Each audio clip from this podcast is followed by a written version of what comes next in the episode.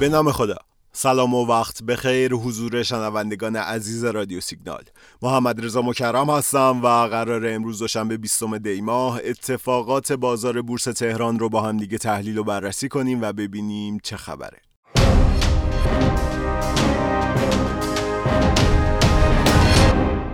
بازار سرمایه سومین هفته از دی ماه رو در حالی شروع کرد که رکود تمام قد بر سر بورس سایه انداخته.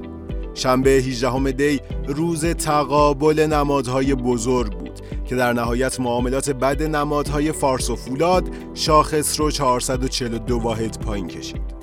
کابوس خروج نقدینگی حقیقی ها و ارزش معاملات پایین این هفته هم پرقدرت ادامه داره.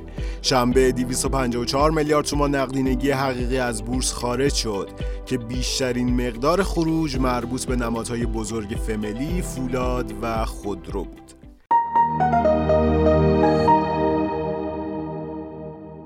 شرایط فعلی بورس نشون میده نیروهای نزولی کننده بازار خیلی قوی تر از نیروهای سعودیه.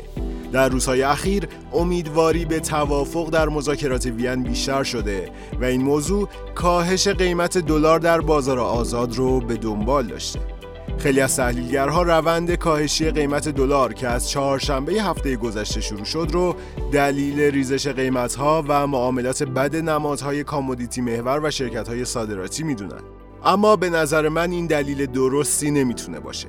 همونطوری که بارها گفتم روند سعودی یا نزولی قیمت دلار در میان مدته که تأثیرش رو بر بورس می‌ذاره نه کوتاه مدت. و از طرف دیگه این نرخ تغییرات دلار سامانه نیماست که برای شرکت های بورسی مهم و تأثیر گذاره چرا که شرکت های بورسی صادرات محور محصولاتشون رو با نرخ دلار سامانه نیما میفروشن و تغییرات این نرخ به صورت مستقیم بر درآمد این دست از شرکت ها اثر می‌ذاره. نرخ فروش دلار در سامانه نیما که چهارشنبه 8 دی 24600 تومان و دوشنبه 13 دی 24737 تومان بود امروز دوشنبه 20 دی 24871 تومنه و این در حالیه که تا 25000 تومان هم رفته بود.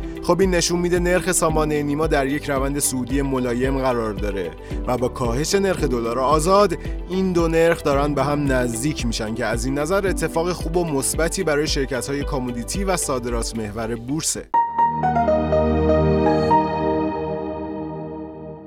دیروز یک شنبه 19 دی شاخص 25 هزار واحد ریخ و یکی دیگه از اون یک شنبه های بد بورس رو ثبت کرد. در حالی که دیروز 86 درصد بازار قرمز بود 525 میلیارد تومان نقدینگی حقیقی از بورس خارج شد که از این مقدار حدود 100 میلیارد تومان به صندوقهای درآمد ثابت وارد شد.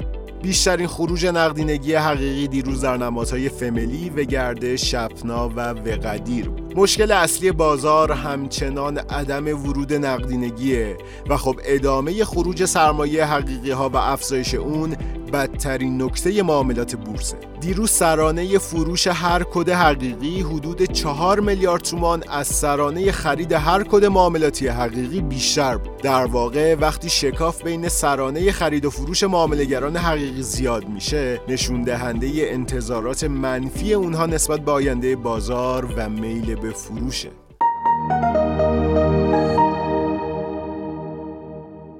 تابلوی معاملات رو که نگاه می‌کنیم می‌بینیم عمدتا نمادها در دامنه منفی قیمتی معامله میشن.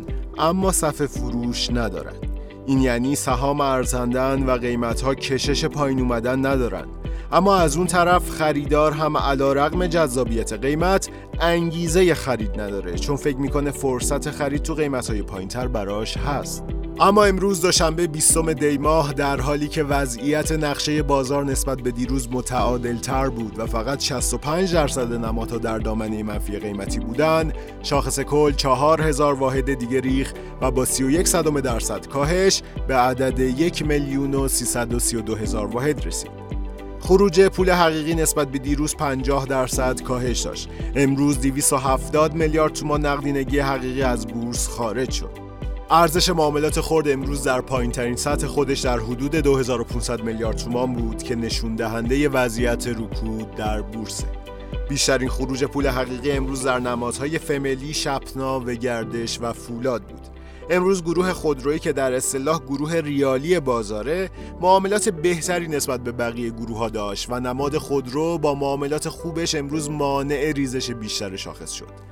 از لحاظ تکنیکالی خیلی از نمازها به حمایتهای معتبر میان مدت خودشون رسیدن و از این نظر انتظار میره این حمایتها مانع ریزش بیشتر قیمتها بشن. خیلی ممنون و متشکرم که امروز هم شنونده پادکست رادیو سیگنال بودید. مرسی که ازمون حمایت می‌کنید و برامون کامنت می‌ذارید. امیدوارم هر کجا که هستید سلامت باشید. روزتون خوش. خدا نگهدار.